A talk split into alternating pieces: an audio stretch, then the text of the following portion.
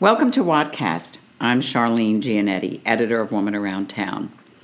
Jaime Black's The Red Dress Project, now on display at DC's National Museum of the American Indian, aims to raise awareness of missing Indigenous women, not only in Jaime's native Canada, but also in the U.S.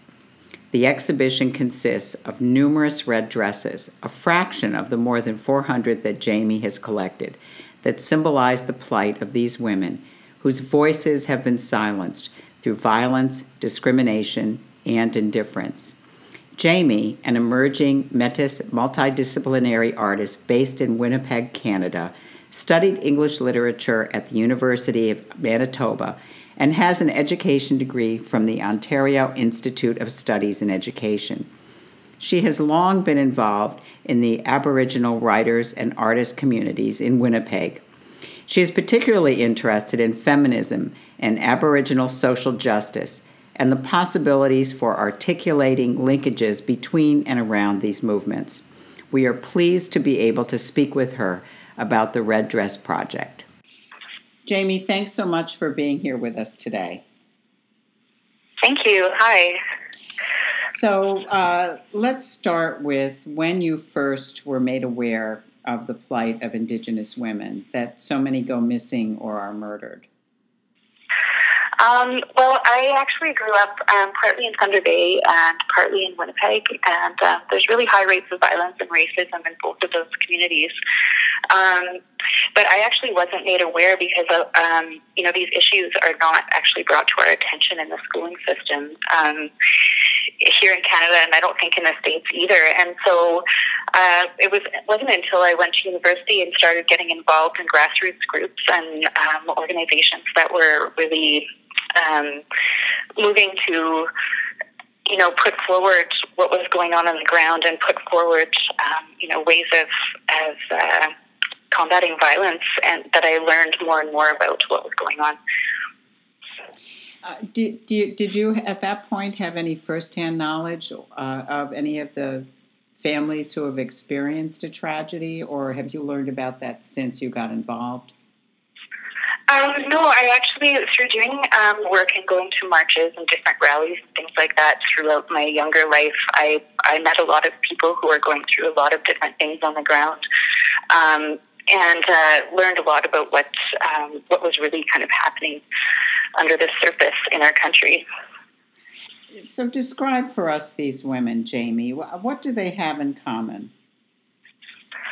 Um, well, I think the way I think about this, and I think of it on a very um, broad scale and macro scale, and I think about this entire, um, pardon me, uh, I think about this entire issue as as being one that's been going on for 200 years since colonization began um, in North America, and I think about um, you know people coming over to North America, and basically the idea was to um, you know, kind of take over the land and take over, um, you know, the country and take up space. And so, and that's the colonization process. And so this country, and I think all of North America, is predicated on violence and displacement of indigenous people and cultures. And, and, that's the irony, isn't it? Because indigenous people were really here first. I mean, the rest of us are really interlopers when, when you come right oh, down to it. Well, we're yeah, we're yeah, and and I am also I am Métis, so I am I am settler and I am indigenous. So, which is an interesting place to be in as well.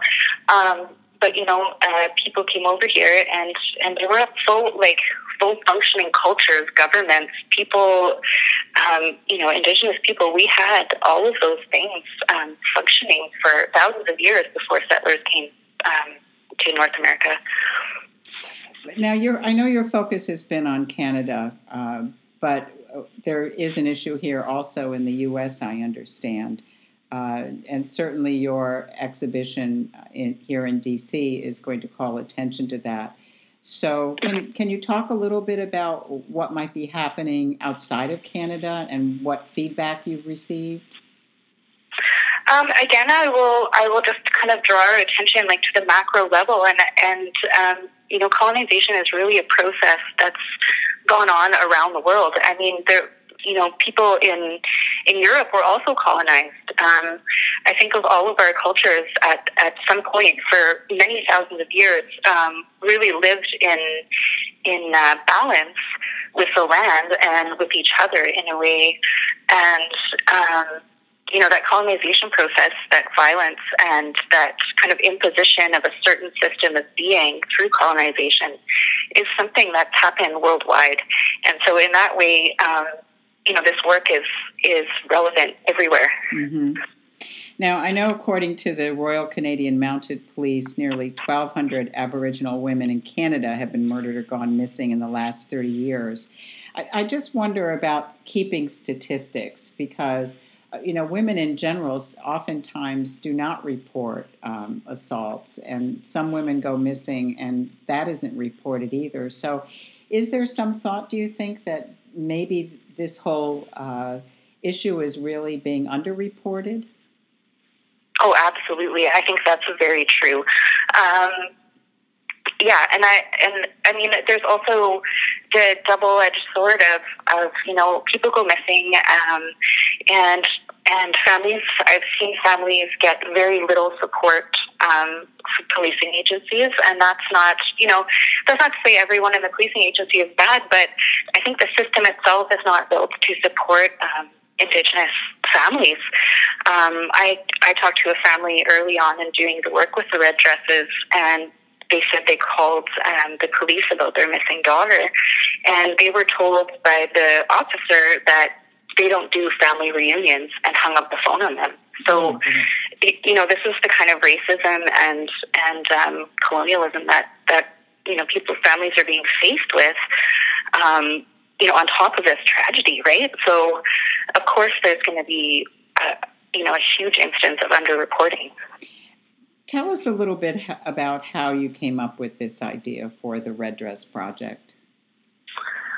Um, well, I, you know, as an artist, it's uh, I'm always asked that question, and um, like you know, art is a very intuitive process, and I get a lot of my ideas from dreams that I have, um, from my connection to ceremony, spirit, and and you know, just communities and conversations I had, and and all of that stuff. And so, all of these kind of you know, incidents in our lives at, at certain points kind of bring us to these ideas. And um, and images. So it's a, it's a nebulous process to describe. Um, but one of the things, about five years into doing the Red Dress Project, I realized that um, I looked back on some of the novels I had read, and when I was 17, I picked up a novel by Maria Campbell called The Book of Jessica.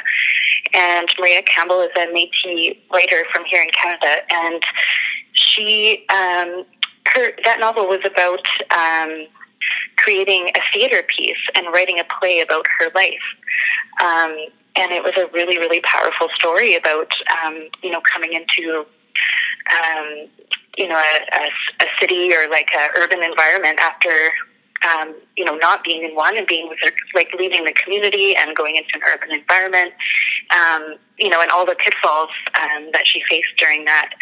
And and actually, I realized five years into doing this project that the cover of that book, and I don't know who the artist is, who I should find actually, um, but the cover of that book has a painting of an empty red dress on it.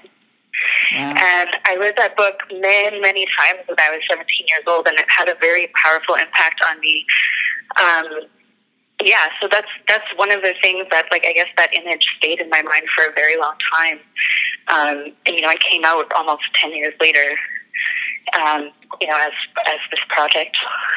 So, what is the significance of the color red? Um, to me, I'm, I'm a really spiritual person. So to me, the color red is really, um, it's like our lifeblood. It's what moves through us and it's what unites all of us. Um, and it's our, like, you know, our sacred blood and, and, and what um, keeps us alive and our vitality. Um, but it's also, it's also the loss of that that is represented by the red in the dresses. You know, in some ways, though, you can look at the color red as being a symbol of power and even though we may look at these women as being powerless, talk a little bit about how how we maybe understate that that they that they are, are a powerful uh, group. Well, exactly, and I think that um, I think, um, you know, in North America or maybe other places as well, it's very convenient to represent Indigenous people and Indigenous women as being powerless. Um, you know, that really goes along with the colonial narrative. And um, the reality is far from that. Um, Indigenous women have been, you know, have always been the glue and and the you know the matriarchs of their communities and held together their culture um, and families. And and you know that way of being is being attacked by has been attacked by colonization. And I think that um, you know throughout um, the years that colonization has taken hold is indigenous women have often been the ones that stand up um, in the face of that um, in the face of all those um, policies that are that are oppressive.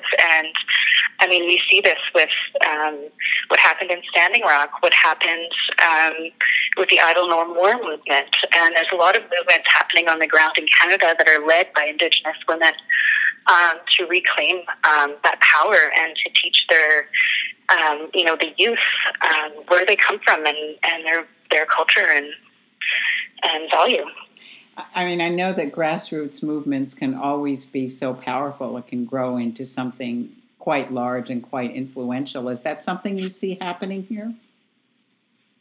Yeah, absolutely, and I and I feel like it goes in phases. Um, and and you know what? Uh, you know, Indigenous women are still. I mean, I know a, a very very prominent um, land protector and an extremely powerful Indigenous woman, Sylvia McAdams, who actually began the Idle No More movement.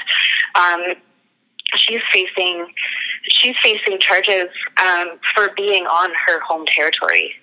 Um, you know, she's not allowed to live on her home territory because it belongs to the crown, so called. So, like, well, women are trying to take back their land and culture, and still being um, really being bullied out of that. And um, you know, and and so the saga sort of continues, right? It's the same story that happened 200 years ago here when colonization began. Mm-hmm. What has been the reaction where the dresses have been exhibited? What's some of the feedback that you've received? Uh, people are very um, struck by them. They're they're very moved by the dresses, um, and the, you know one of the most powerful things is um, I do try to keep the dresses like in as public of places as possible um, because that allows access to the work and the image and the symbol um, to as many, you know, to the public. And so people are coming at the work from all different angles and all different levels of experience. Um, you know, there's families that have um, actually lost loved ones coming to those dresses and feeling like they are supported and feeling like they can have their voices heard and telling their stories. And then there's also people who've never heard of what's going on that come and ask, um, why are there red dresses there? And so it, it really opens up a, a possibility for creating bridges and, and educating people. I know one of the stories I read from a Canadian newspaper talked about a police officer who showed up at uh, one of uh, the displays, one of the exhibitions, and he was so touched by that. And yeah. I thought, you know, how important that would be for people who are in positions to make changes to see this and to understand, Absolutely. you know, that change needs to happen. Yeah, and I and I think that's really um, you know, I think a lot of people like to look at this work and think of it as a commemoration and only um, a tragedy, but it's really also a call to action and a call for us all to to move forward and trying to find ways to, uh, you know, work together and uh, create a safer space and society. So now, is the museum in uh, uh, Washington, D.C., the National Museum of the American Indian. Is that the first place that this exhibit has been staged in the U.S.?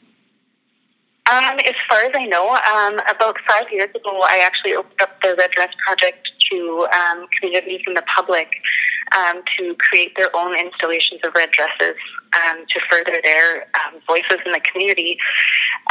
so people have been doing installations of red dresses in different places, and I and I actually can't and don't keep track of all the places that they're turning up. Um, so, but as far as my me myself doing an exhibition, it's my first exhibition in the U.S. Are there any plans to, for you yourself to bring it to other museums or other places in the states, uh, maybe universities? Because I know there was a university in in Toronto. Is that right, where it was exhibited? Yep, that's right. Yeah. Um, um, well, I haven't planned anything, and uh, over the last ten years of doing this work, actually, I've I've really just um, the work has been coming to me, and so people have been asking to have installations um, at their institutions or organizations. Um, so we'll see, we'll see what comes of this. So what's next, Jaime? Uh, do you continue? Will there be things that grow out of this project and, and turn into other uh, pieces of art for you? I mean, what are, what is your thought about that? What are you working on?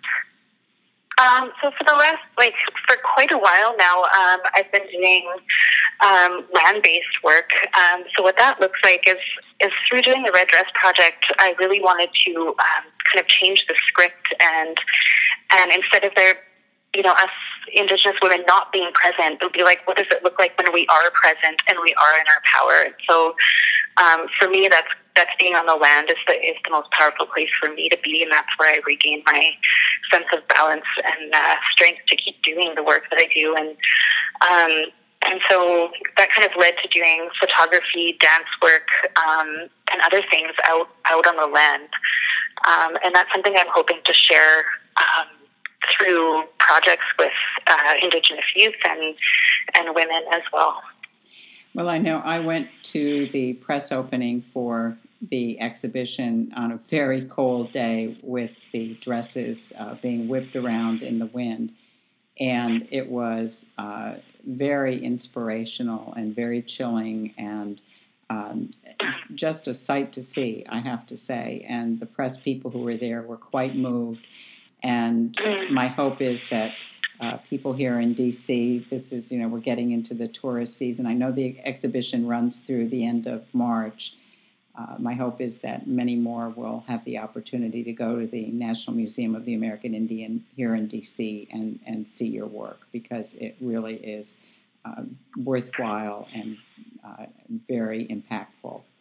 So, Jaime, thank you so much for being here with us today to share uh, your views on this and. Um, I will uh, put some links on the website uh, after the podcast so that people can go to your website and keep up with you and everything that you are doing. Great. Thanks so much. Okay. Thanks, Jim. Okay.